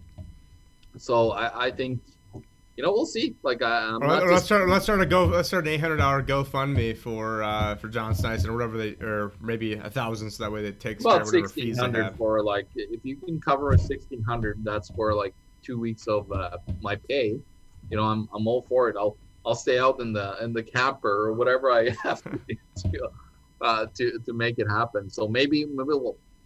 You know, I'd lo- I'd love to go there, but the government is forcing me basically to you know, lose two weeks of pay because they're, uh, you know, running this scandemic, uh, of course, and it's uh, it's very frustrating, Tim.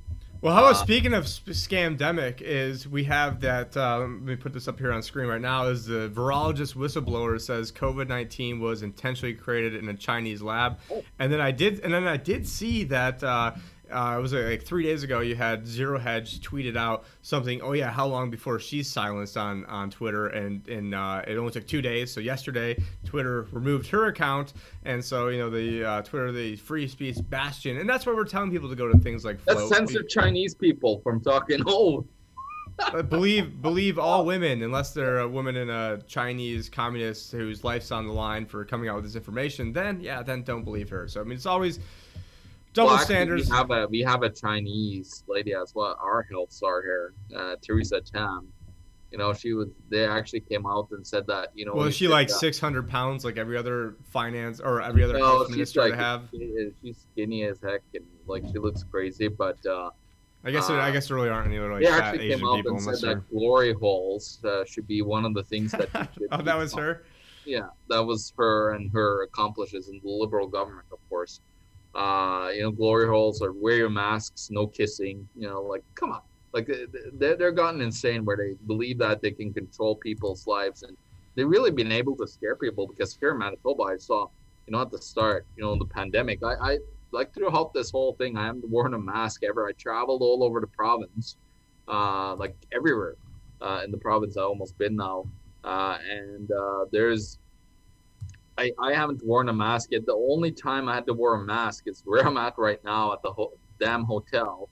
Uh, and uh, of course, uh, because they have like a, a, case of like 150 kilometers away, they have like, uh, uh, what is it now? Like 60, 70 active cases of COVID. Uh, this is, the, you know, Tim, I, I shared a video actually. If you want to, um, could you find that video on, actually, I'll find that video on the Discord uh, because this is a video that everybody should see. Was it the uh, one? With, was it the Tucker Carlson video with, with her and the uh, and Tucker Carlson, or what, what video was that? Because because I was I'm always hesitant no, because of copyright. Is a, this is a independent researcher. Uh, it's just fantastic. Like he goes into great detail on virology and how everything works. He's saying that you know the the actual second wave that they called it, it was in the southern states because it's a total natural way of uh, uh, re- uh, respiratory illnesses to actually come during the period that it did, that it peaked where you are, Tim, in the southern states where it's more sunnier and so on.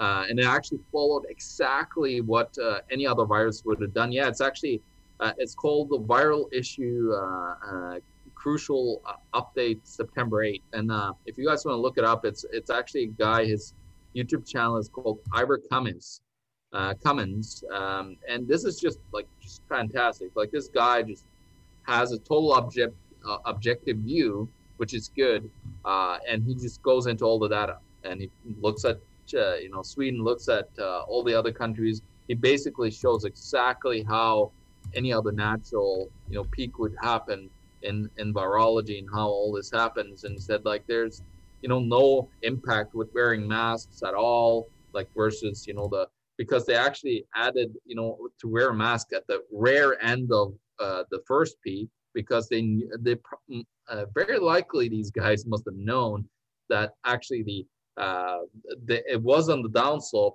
as a natural uh, uh, virus would do uh, with the current way that you're looking at. Like it was actually you know spot on with you know how it works and everything, and it was just very interesting Tim, because it's it actually uh, I think they implemented it right at the time when they knew that you know cases would go down, uh, and they knew that also cases would start to ramp up a little bit in the southern states.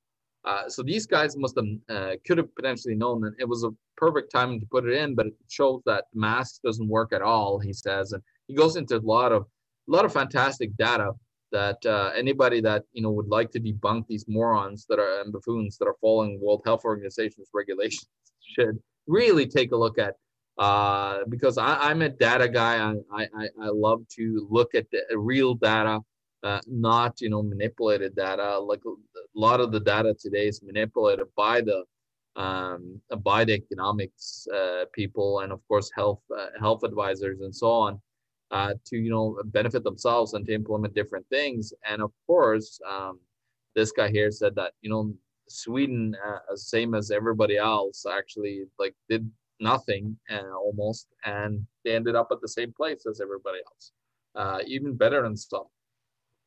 So it's it's interesting how you know, the, all this tyranny that they uh, put in, uh, all this push. It's you know, they, they totally used this because they knew it was an economic crisis. Let's just you know ramp this up. Let's cover it with the virus, and then let's actually uh, you know implement more medical tyranny.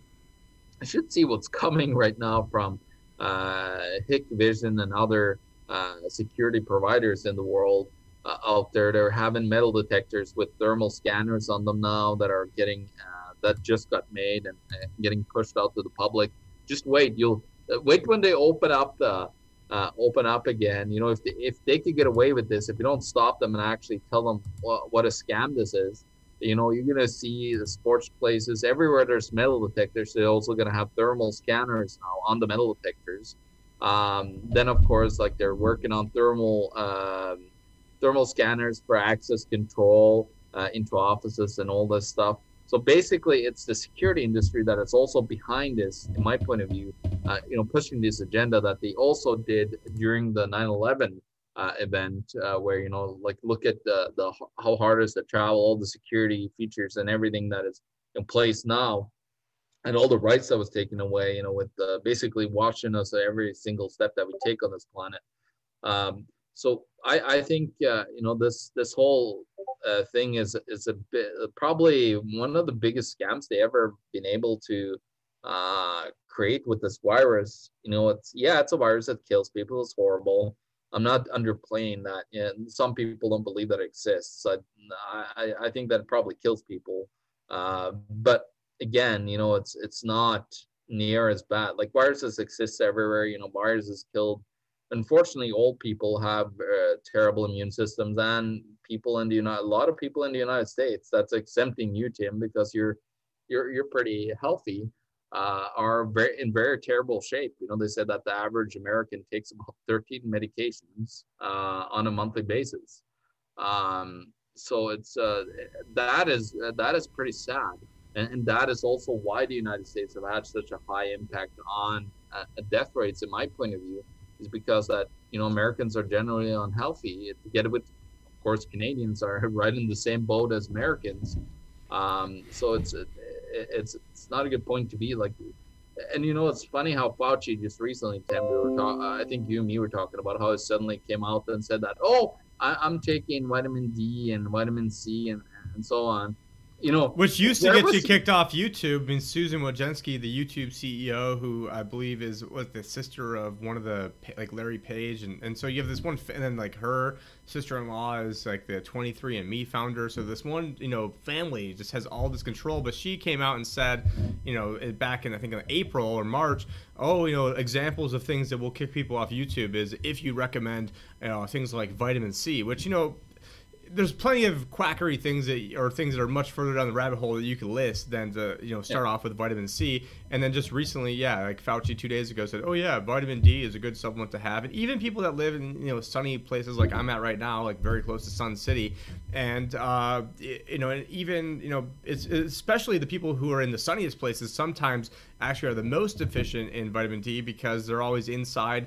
You know, like, you know, it's like 108 out today, uh, which is actually you know cooling down from 115. We did have a nice spell of 90 degree days thanks to the California's mismanagement of their wildfires because it sent all the smoke over here. So, but it was like perfect. It's like just an amount of enough smoke to sort of block out the sun to make it like a beautiful 90 degrees. You know, cloud cover, artificial cloud cover, obviously, and uh, you know definitely appreciate people who are tuning in. We see uh, Shafi D saying. Uh, best show ever, guys. So thank you very much. Uh, I died in 2020. I uh, was asking why we have bots in the chat. So what I'm doing right now is I have Restream, which then takes in all different feeds from all different places, puts all the chats on one thing, and so that way I can respond in one place, and then it feeds it out everywhere else. Just so you guys know, it's not some random, you know, Russian bots or something.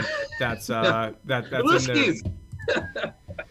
Yeah, but one of the uh, one of the other crazy stories, and I, I do apologize too because I, I figured out that because I was trying to mute myself when I was typing, but then I realized it was only muting myself to John and not everybody else. And there's another button I need to press over here because uh, it is sort of a complicated setup that I am running over here. But I did figure that one out too, so I apologize and appreciate you guys you know bearing with me on that one. But one of the other you know sort of crazy stories that's out there is uh, the IRS is offering a six hundred and twenty five thousand dollar bounty to anyone who can break Monero and Lightning Network. And you know, and I think what the what it is they're going to give people here it is, yeah, an initial five hundred thousand dollars, and then uh, you know, and then they'll give another one hundred twenty five thousand dollar grant after that. And you know, and to me, it's almost seems like uh, you know, I'm not a computer hacker or anything like that, but it seems like almost like an insulting offer to come up with. Uh, you know, you want to take this you know billion dollar network and give somebody six hundred twenty five thousand dollars to crack it. I mean, it would be much more advantageous if they could crack it just to you know go and steal the money on their own, or to uh, you know use that as some sort of licensing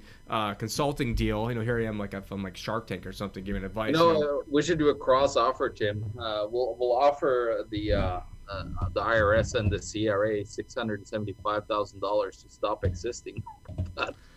Uh, something tell. I mean, that would be pretty much just as insulting an offer on their on their Yeah. standpoint in terms of something that won't uh, something that, wouldn't definitely uh, make sense. Uh, but yeah, I mean, even insult to injury. Yeah. And the thing is, I mean, you think like what if hackers could actually you know trace Monero that they wouldn't have already done so by now that they're going to be. I mean, these are a lot of times these are people who are not you know necessarily motivated by money and but you know but money is a big motivating factor and, and guess what you know with i forgot what the market cap of bitcoin is you know right this moment but you know you've got you know probably over a hundred billion reasons to try to uh, you know to try to hack bitcoin and guess what? It hasn't happened yet. And so yeah you can attack it but you can't actually uh, hack it. And I, I typed in the wrong the coinmarketcap.com to see what the market cap of bitcoin is. Yeah, you and were right. it, the entire universe was 346 and with bitcoin was yeah 200 billion dollar market cap. Ethereum let me uh, switch over there. Ethereum uh, 42 billion dollars. Tether which is uh, actually wow tether's all the way up to the number three spot. Ripple uh, scam The polkadot. stable coin. what, what the hell is polkadot uh, somehow is number five I don't Yeah, know. that's a that's a whole new. I haven't looked too much into it, and I'm not gonna even care because it seems like it's another uh, another experiment by the uh, by the uh, elites to try to entice people. Did it to- did it change its name to something or like like how did it all? I mean, I, I've heard a lot of talk about DeFi and you know that's probably a whole other rabbit hole. We'll, we'll get some crypto experts on to, on a future Yeah. show to talk about talk about all that sort of stuff. Uh, but yeah, just yeah, I just wanted to point out the fact that you know it, obviously you know they're scared if they want to you know are offering these bounties, but they're not scared enough to offer you know an actual uh, you know legit bounty because for me that's you know sounds like it's sort of like a insulting offer. Uh, Oh, it's it's supposed to be a uh, a uh, Web three uh, 3.0 uh, blockchain. And that's uh, the Polkadot. Is that what you're referring Yeah, to? that's a Polkadot. It's uh, it's basically like they're trying to build Web 3.0 fun, uh, like underlying um, movement. So, uh, yeah, like I uh, will have to look. I'll look more into it, and uh, and of course it's uh, you know things things are happening all over the place, and uh, you never know. Uh, you know, maybe it's uh, I'll, I'll look more into it as I said, but um, it's a Web3 foundation that runs it, and um, yeah, they're actually like um, looking at uh, you know trying to build uh, the new internet on top of the blockchain. Of course, uh, a lot of people have. Um, like Colin Cantrell of Nexus. I mean, his project is you know doing Yeah. something similar. I mean, I think that he's you know a pretty legit guy, but it's, it's almost like if you're trying to do too much, you know, it's either going to be something that's worth a trillion dollars or it's going to go to zero. So I mean, you know, this is not investment advice. You know, very. Uh, you know, my first time, you know, really looking into Polkadot at all, and but I do see another article here that just came out uh, right now where it shows this is on Zero Hedge. J.P. Morgan warns of 200 billion in forced and force month end selling. And what they're talking about is, you know, usually on a quarterly basis, what happens is you're going to have, uh, you know, different different funds have to keep certain exposures in, in line. So let's say uh, a certain fund might have, you know, in its prospectus that 60% of its assets have to be in stocks. And so now, if you know, because of this great, you know, quarter we had, now if let's say now if it's 75%, now they need to go have a forced sell to get it back down to 60. And what uh, JP Morgan is saying is that there's going to be about 200 billion dollars of forced selling by the end of the month. And then what, and, and that will be because things are going great. Uh, you know, I'll use that in air quotes. But then that will then create a cascade of, of bad news for Donald Trump, who has married himself to the stock market, and the average person is not sophisticated enough to understand. I mean, obviously, our listeners, I'm not, you know, de- degrading our listeners because you guys are listening to us. So, with me, means you're about a thousand steps ahead of everybody else and knowing that this stuff is going on. But that is you know a massive thing to overcome is if you have you know all this forced selling just to rebalance. And and conversely that's you know part of the reasons why the stock market bounced back before is that it worked in the opposite direction is if you were at 60 and now all of a sudden you're at 45% then you need to force buy to then get back up. It's also a reason why people speculated into tesla because now if tesla if it was included which it wasn't uh, included in the s&p 500 then these funds who are tracking the s&p 500 would then be forced to buy it. And then people were trying to front run that and to get ahead of that uh, but it didn't end up happening and uh, part of that could be because of some of the uh, pay compensation package from Elon Musk. But I do know this is something that we're you know we're trying to you know kind of keep these like hour and a half type type shows. Uh, I do have uh, some errands I got to run. I got to you know trade a couple stocks and talk with a few clients. But uh, definitely appreciate everyone for watching. Uh, do you have do you have some more articles you wanted to share before we, we headed out or? Yeah, just just gonna share because this is this is all about you and your clients as well, Tim. Uh, I just wanted to show you where the where the problems are in the economy right now.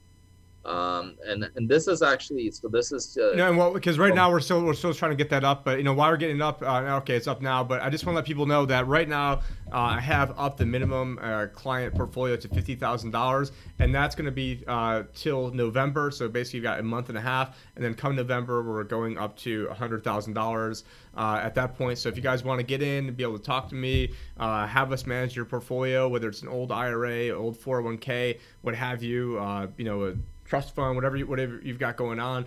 Uh, we would you know love the opportunity for that. But you know if you've got you know between fifty and hundred thousand dollars right now is the time to be able to do that because you know the window to that is getting shut in November. At which case it's going to be a hundred thousand above, and then eventually what's probably going to happen is we'll probably let we'll probably have people you know back down to twenty five or fifty, but you're not going to be talking with me. You're talking with somebody else. And so if you want to you know get in on the not saying it's the ground floor now, but you know with the market bouncing back, you guys do have another opportunity. You've got another mulligan, another chance to do this again. And you guys can go to libertyadvisor.com. There's a, a section in there that says, you know, work with Tim or something like that, or, or, you know, schedule us. And then you click on that, go to the calendar, schedule yourself in, and then we can, you know, have a conversation with myself. And that's going to be something that's not going on forever. But sorry, sorry about that. I want to make a quick shameless plug because uh, we're not, you know, we don't have any sponsors of this show. So, you know, one way we keep, you know, the uh, lights on over here and, and, you know, help pay for things and have the time because time is money have the time to do this is by you know getting clients from doing things like this. And we definitely appreciate everyone who has come on board but uh, sorry for that plug and we'll kick it back to you john. You know actually i'm going to run right into your plug and continue it because uh, uh, this is uh, I, I, just wanted to show this at the end because this is where the risks are for for people. And uh, of course i'm not a financial advisor but this is actually the data from uh, the Securities and Exchange Commission and others uh, in the United States, and they're showing uh, like how how the uh, uh, everybody is investing in the United States and what is deemed the assets that they have. Um, and so you find it interesting, but you probably know this, Tim. as you can see, this is the top one percent. You can see that they have, on an average, thirty-eight point twenty-four percent in equities um, that they hold. So they're exposed to equities right there. That's 38% of the holdings. It's pretty pretty high, uh, and of course that's a part of you know the uh, the Warren Buffett's the uh, uh the Bill Gates is the uh, Amazon, you know the the, the Bezos and and uh, Musk and all these guys. Then they also have equity in their businesses because they're business people. They run big corporate businesses, a lot of them in the top one percent. Uh, then they hold debt securities, 7%. Uh, pension entitlements is 5%. Uh, deposits and, uh, and money markets, 12%. Real estate is 11.11% uh, of their total assets. Then consumer durable goods basically is, I, I, don't know why that's an asset here. It, it really, Tim, it's, it's, basically like evaluating like a camper or car or something like that. So well, maybe maybe they had you know stock t- stock uh, stockpiles of toilet paper, and, and, that's a consumer durable. So at one point, toilet paper was, was uh, worth a pretty penny. So yeah, it could, could be. Uh, yeah, that that makes sense. That's uh that's a good consumer durable good to actually stack right now. Not too uh, durable, but yeah. yeah, no, not very durable. Yeah. Uh, but then you have other other assets It's 1.3 percent. So it's funny, like there, there's no saying of gold, like precious metals here at all. Uh, they're not talking about that anybody holds precious metals. So I, I found that interesting. Then we go down to the 10 top, you know, uh, uh, 10%. Uh, they are now like now you're seeing that they hold equities 20.48 percent. The the they still own business. Uh, they're business owners, but they're not the big corporate guys. You know, they're they own small, uh, medium-sized businesses. Uh, most uh, well, medium-sized business, most of them. Uh, then you got debt securities that they're holding. Pension entitlements, though, unfortunately, as you can see, it's at 29.07 percent, uh, Tim. So that is uh, depending on how that is managed, you know, that could be big risks to their portfolio and their holdings. Uh, then they got the 11.59% in deposits and uh, money markets again. AT, it's a little bit more real estate uh, holdings. Like the, their real estate is a little bit more of their portfolio. Uh, same with durable goods, but then other assets at 1.9. So it's very similar because there's the 1% is so huge, I guess, that, you know, it really like distorts the, um, the, uh, no, this is actually the top nine percent. Sorry, underneath the one percent. So, but they're pretty yeah, pretty equal, but a little bit more, uh, a little bit less, uh, you know, business because their businesses are smaller, but then more pension, as I said, pension uh, invested money and in real estate. Then we go down to the middle class there, Tim. The middle class is uh, is in a lot of trouble, as you can see here. Uh, they have very little equities actually. They they're they have a little bit of private business uh, holding still because they're small, medium-sized business, uh, no small business-sized owner. You know, like the the sole proprietorships and all that. Uh, debt securities, uh, not too much. But then you can see the pension entitlements. This is where the we were talking about the pension problems that's coming with you know zero rates and so on. Their pensions are 32.44%. That's a substantial amount. And then of course, suddenly their real estate, like their home, is now in, in pretty decent amount of their uh, their holdings at 31.24 percent. Uh, you see other assets is interesting. It actually jumped to 3.79. Maybe there's some uh, gold in there, hopefully, Tim, among gold and silver among the uh, the middle class. We can only hope that we've convinced some of these guys to, uh, you know, hold some of those assets uh, through our opinions, of course. Uh, and then the bottom 50%, it's it's really they're they're screwed basically because they uh, they only have they have very little pensions and very little uh, you know uh, assets in the markets but their real estate is their main asset um, so that's for you know the the people that are retiring you know they're in they're in some serious trouble 52.55% of their total assets is their real estate uh, and they need to sell it. Uh, a lot of them are baby boomers that you know need to sell, and then how are, how is that going to react into a market suddenly where real estate prices drop tremendously, right? And so there's a lot of risk here because people are not, you know, well versed in how to properly diversify themselves a lot of times. And as you can see, they're not.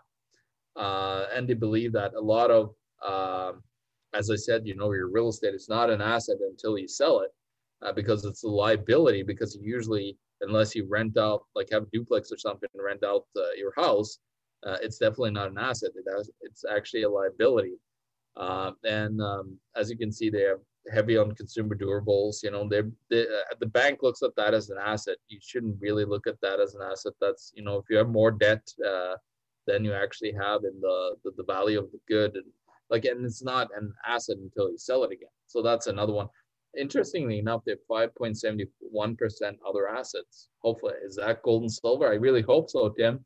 Uh, but um, I'm not certain, you know, what uh, what is under it? Probably, uh, probably like Nike shoes or Jordans or some other crap like that. Uh, but but I think one of the important things to point out, and this is something I've been pointing out like right from the get go, is only you know at the you know only like really the top ten percent of Americans really have enough stock or appreciable amount of stock to really make a difference. So when Trump goes and touts the stock market, great you're talking to like only maybe the top 10 i mean you're leaving out i mean you're basically excluding 90% of all the voters uh, who in terms of who you know give a shit about uh, you know what's going on in the stock market but you know obviously there's other reverberating you know effects of that and so i think that's going to be you know a big thing uh, you know that's going to play into all this it's something i've been talking about you know for a very long time and we do have, uh, you know, that $200 billion of forced selling that's going to be going on at the end of the month. And that's, you know, not going to be very good news uh, you know, going into October, you know, they're going to pull some sort of other October surprise, and boom, uh, you know, we're right back into it. But on a long enough time horizon, the stock market's probably going to go to infinity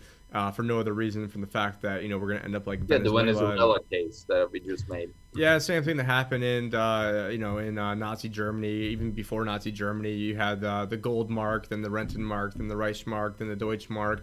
But you know if you held on to Mercedes-Benz stock, you know at least you know you had 100 shares, and maybe now because yeah. of, of dividends, maybe now you had 101 and 105, 110 shares. Eventually, you know at the end of the day, it, was, it eventually got priced into euros, but it was a real asset. Where if you held on to the cash, eventually it was ended up being trash in the long run. But I do see you know some uh, not investment advice right now, but you know we are very cautious how we're managing money at the moment because I you know we're sort of thinking that there's gonna be a train wreck and then you know coming in and buying uh, some assets after the train wreck occurs because uh, you know unfortunately you know this uh, whole bounce back really did happen a lot quicker than I thought. Although we didn't, uh, you know, we were only down three and a half to five percent, uh, being fully invested and having money made, making you know 25, 26 percent in in 2019. So obviously past performance no indication of future results. In case the SEC is listening to this, but you know how many financial advisors can say they made most of the gains last year and didn't get you know hardly any of the losses this year, even at the worst of it. I mean, I'm you know most of our clients are up and go up a good amount now. But you know, if we take a look at you know the worst of it mid mid March, uh, you know, we had people who were like, "Hey, how come our accounts didn't really go down at all? Like, is something wrong?" Uh, so they were wondering like. like I mean, it's obviously a very good, you know, good problem to have at that point. But uh, you know, we are in crazy times, so you know, hopefully, you know, no one is complacent out there, and hopefully, nobody is, uh, you know, just you know, just thinking things are always going to go the same way they were uh, for years and years and years because you know this time it's uh, you know this everything bubble the biggest bubble is you know probably is the dollar not not even the stock market actually the bond market's a bigger bubble than even the stock market bubble. And really what the uh, and, and then we get you know of course you know the pensions all play right into that. And i think the pensions will be the ultimate uh, kickoff event. And it seems like you want to show us something with uh, the pensions john? Yeah, actually, uh, so talking about uh, you know how I make my money, uh, actually, I, I do put out a lot of data, and this is for my global uh, risk report of 2020. And here I, I have a data of unfunded uh, pension, public pensions because a lot of people are in public, uh, you know, and they have really good pensions, but most of them are really heavily underfunded. And as you can see here, um, like I'm, I'm looking at you know uh, Michigan here, uh, Illinois here, and Kentucky, uh, and uh, you also got uh, uh, Pencil, New Jersey. Like look at this, it's 35.8 percent funded of what they actually are, you know, owing to people and, and promised pension. Well, go go to go to Illinois, and that will seem that will seem good, relatively speaking yeah, no, it's uh, it's it's in really bad shape, but it's it's most of the country. Colorado, forty-seven percent. You know, New Mexico, sixty-two point four. Uh, CalPERS, you know, California, sixty-six point five. CalPERS in real trouble. They're in sixty-six point five, and then actually a lot of the country is uh, you know not doing well. well. There's very few that are actually fully funded. South Dakota is fully funded. Uh, that's one of the very few uh, funds out there. But this is 2018 stats, so um, not sure where it is right now, but it's probably pretty similar or worse, uh, most likely. Uh, you know, the funding, and then that's a big crisis. And uh, like what I tried to do here, I, I, I, wrote a report on what I see as risks in in in the coming uh, 20, like in in this year. And of course, a lot of it has happened. You know, see the warning. I was warning the signs of a huge slowdown in the economy. As you can see here, as, uh, manufacturing has dropped down uh, well, sure enough. So this whole COVID thing is such a false flag to create like and say that oh this caused the whole uh, you know uh, economic collapse. Of course, shutting down businesses that was the government's uh, you know that created the whole crisis on that side. But then uh, the whole debt, uh, you know the the whole business cycle was extended by far. You know, usually it's every seven years. It was extended another three years, basically. I know uh, almost uh, 11 years, Tim uh, the business cycle. So basically, they're uh, you know the, the Federal Reserve's been in there meddling, and they're just making things a lot worse. The economy is slowing down severely. I think we've been in in a uh, depression since 2008. It's just been papered over by asset purchases by the central banks and you know manipulation uh, by everybody in order to try to prop up the whole system. So I, I think we're in for uh, some serious trouble. And, and if you don't protect yourself, if you don't go and uh, educate yourself a little bit on uh, money and finance as well, it, it's good to have financial advisor like Tim. But I also uh, do suggest that you also take uh, some charge yourself and actually educate yourself so you could more clearly understand what Tim is talking about when he had, tries to help you out, uh, because it really benefits you in the in the greater long run to be able to you know, ask the right questions to Tim and, you know, grill him really hard uh, when it comes to things because it's, it's so important to uh, know what to ask your financial advisor because most financial advisors out there are not like Tim, they're just salespeople uh, that have zero uh, understanding. and also, I'm not. I'm also not taking on people that are super, super into Q and that everything is going to be, you know, a brand new day tomorrow, and all the pedophiles are going to be in jail tomorrow, and that the Fed's going to be, you know, released. I mean, uh, I mean, basically, I'm not taking any more clients like that because, you know. At this point, you know, I've, I've had enough of them and they drive me nuts. And then also, same thing with people that are super hardcore into Ripple and saying that that's going to be the new standard. Uh, that's another one. Uh, but yeah, if you're, you know, a voluntarist, libertarian, freedom-oriented person that understands or, you know, at least wants to try to understand what we're saying and to, you know, put yourself on a better path, I you know I can't really imagine that there's too many more advisors that are as outspoken as me and as red-pilled as myself. Just, you know, obviously I'm a little bit biased in that, but, you know, I, I honestly think that is the case. Uh, you know, especially you know with knowledge of crypto and things like that. So you know it's good that we you know are building you know nice core audience and clients tell who you know appreciate what we're saying, how we're saying it, and uh, you know realizing that at this point of the game, you know if you're not you know willing to put yourself out there a little bit, uh, you know you're you know at this point you know what are you doing? I mean if you're not on a list at this point, I think you should be you know ashamed of yourself because you know we're at the end game of this. You know John and I are trying to you know prevent against you know this uh, you know making this uh, you know whatever implosion that happens be as orderly as possible, making whatever uh, you know catastrophe that happens making sure that you know at the end of the day that you know like, like doug casey would say that you want to you know basically you know when everything goes down, you want to make sure that you're the least worst off. That yeah. you know sometimes it's not even about trying to make a bunch of money; it's trying to hold on to your purchasing power. And people that are tr- trying to conserve themselves in dollars long term, you know, in short term, you know, that's a different story. But long term, you're just going to be going going broke safely. Just ask anybody that's holding on to Venezuela bolivars. Ask people that are holding on to the Argentinian gold mark peso. back in the day. Yeah, the Argentinian peso, the Rentenmark, the Reichsmark, Angolan. Uh, actually, just one last thing: the, uh, there's a massive scandal in Norway now. The biggest oil uh, company, they used to be Statoil, but then they changed their name to Equinor. Uh, they actually got caught with one of the most infamous, uh, other than Zimbabwe, most uh, and Argentina, most infamous hyperinflationary states in the world, and it's Angola. There was 296 million kroner that just have disappeared in Angola in bribes uh, so it, it's just funny how you know you look at it but like this is another thing why you should look at this report because i did predict by just showing data uh, a lot of the data i gathered myself and created my own charts but also there's a lot of charts you know uh, pulled in. This this report is 178 pages. Uh, so if you really want to understand like what's coming what's happening actually right now because i predicted a lot of it not i didn't say that the virus was coming at all in this report, Tim. That's the the most interesting part here. Uh, but I did predict a severe downfall in the economy in 2020, and sure enough, like uh, you saw, like machinery equipment just uh, uh, went through the uh, went through the um, the ground uh, in, in the G20s and so on. And you know, I, I, I've just been warning people and trying to go through all asset classes here to give you kind of an overview over what could happen during this year and, and of course into 2021.